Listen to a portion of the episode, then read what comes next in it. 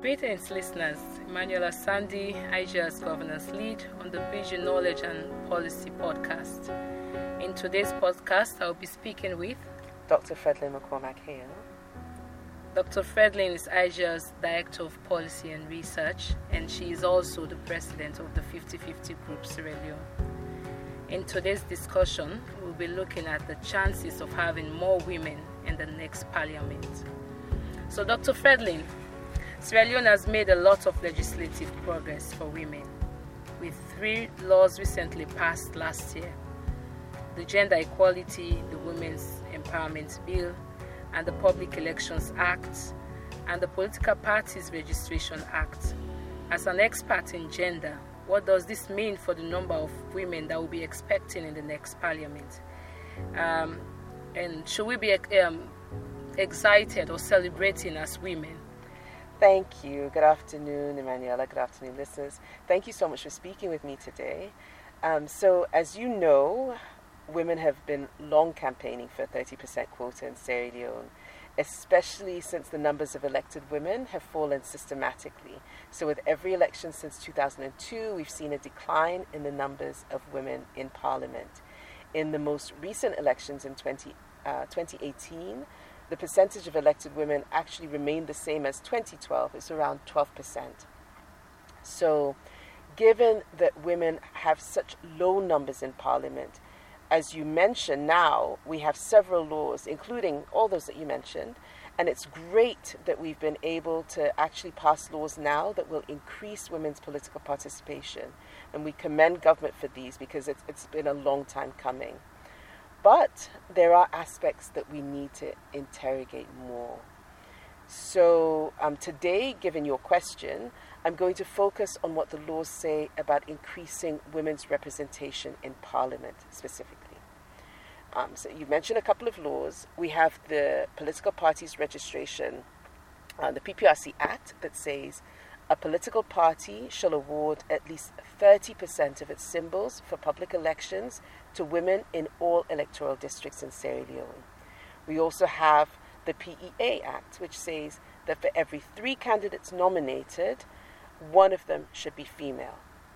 So, on the surface, definitely, it looks like these laws could help increase women's political participation, but for us to move beyond the 30% in nomination, which the law calls for, to at least 30, uh, 30, 30% of women elected, right? So not just nominated, but elected.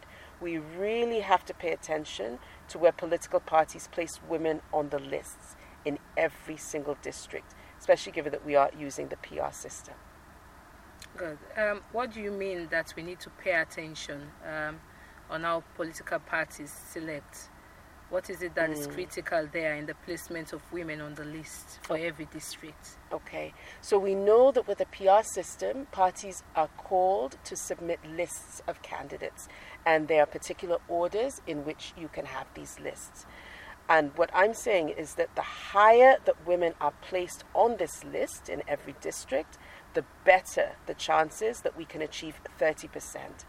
So, if women are placed third on a list, that is, after every two, two men, Sierra Leone will not get the promised 30% in the coming elections. Yeah, so can we have a deep dive on this one? Um, mm. For listeners to be um, to be able to understand how the listing can be done. Okay. Um, let's look at um, the parliamentary seats in total are going to be um, 35. Three are added to the 132. Sorry, it's going to be 135 instead of 132 because we are going to have three additional seats for the next parliament. Each district is having a quota. So, can we look at um, two districts, make comparison? Let's look at Karene, for example, that would have five seats, mm-hmm. and Bonthe that would have five um, seats, um, mm-hmm. five representation in parliament. How, will this how should this placement be done that women, um, we would have increased women in parliament this time? Okay, okay, thanks for that question. So let's take, as you said, um, and Bonthe. When you look at the results of the 2018 elections, we see that Karene is a stronghold of the APC, whilst Bonthe is a stronghold of SLPP. And by stronghold, I mean that it's likely that all the parliamentary seats will actually go to one dominant party. So, as you mentioned, Karene and Bonthe have five seats each. So, let's take Bonthe first um, and, and SLPP. If SLPP puts women third on the list in Bonthe, that is one woman after every two men, this will result in only one woman out of the five elected for that district, or 20%. And the same is true for Karene. That is, if you put a woman third, and by that I mean man, man, woman, man, man, woman. If you put women third, you will not have uh, the 30% that we're calling for. So if a woman is placed either in the first position or the second position, then we can get at least 30%. If you put a woman third, that is one woman after every two men, it will only give us one woman out of five, or 20%. Oh, thank you. So, what about districts like Falaba and Koinadugu that have um, fewer seats than Bonthe and, and? Because for Falaba and Koinadugu, it's going to be four seats each. Mm. So, how will the, um, the, the listing be done? Okay. So, in districts with fewer seats, it's even more necessary to make sure that we put women at the top of the list. So, in the example I gave you before, um, where we looked at Karene and Bonthe, they have five seats. So you can either put a woman at the first or second and still be able to get 30% or more. In fact, we'll actually get 40%.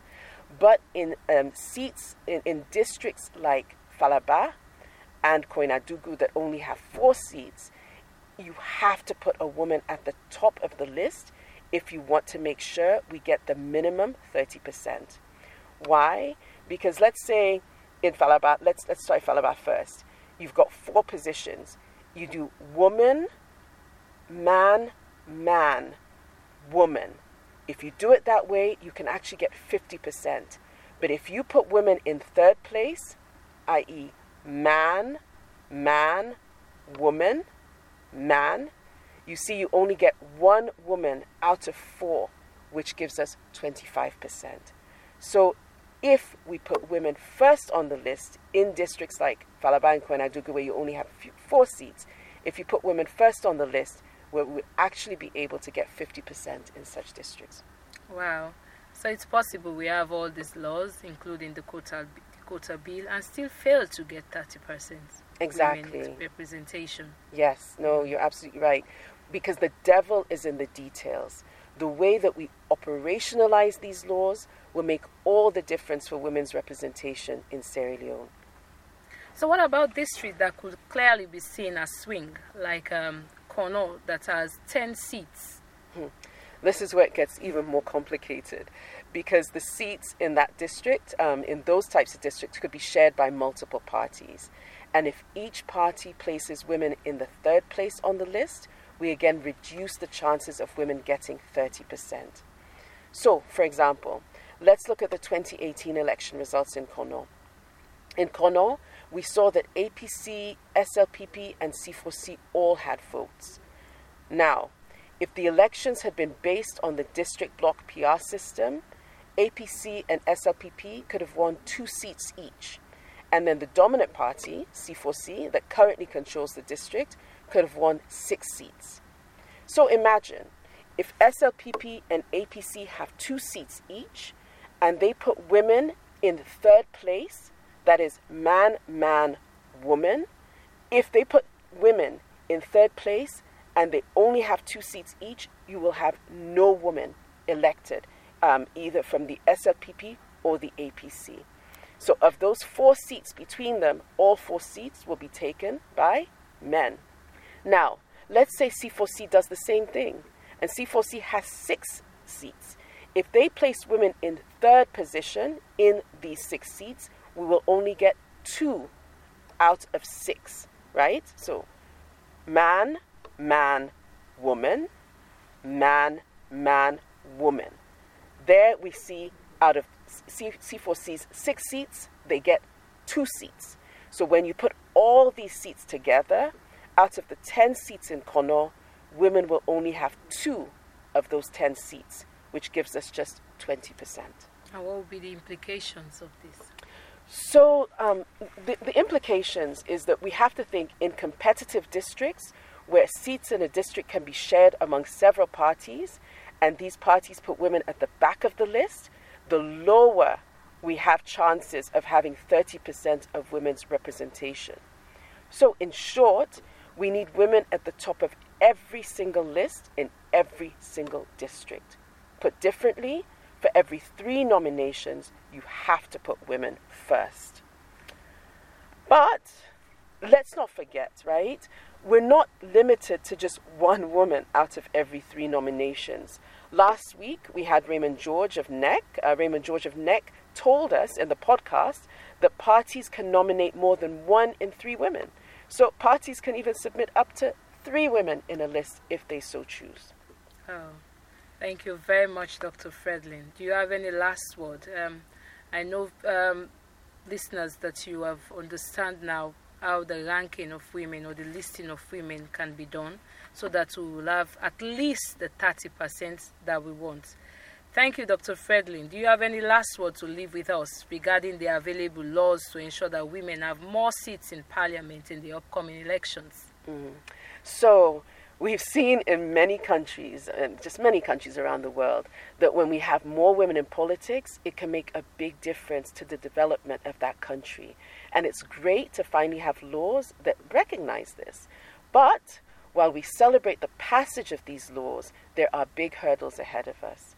So, for us to really achieve the much talked about 30%, women's groups have to do more work to analyze the districts on a case by case basis, understand the dynamics, and engage the political parties to position women in vantage positions so that we can be sure to elect women in good numbers. Further, we have to engage with EMBs, electoral management bodies, to make sure that the regulations are implemented with an eye to attaining this minimum of 30%.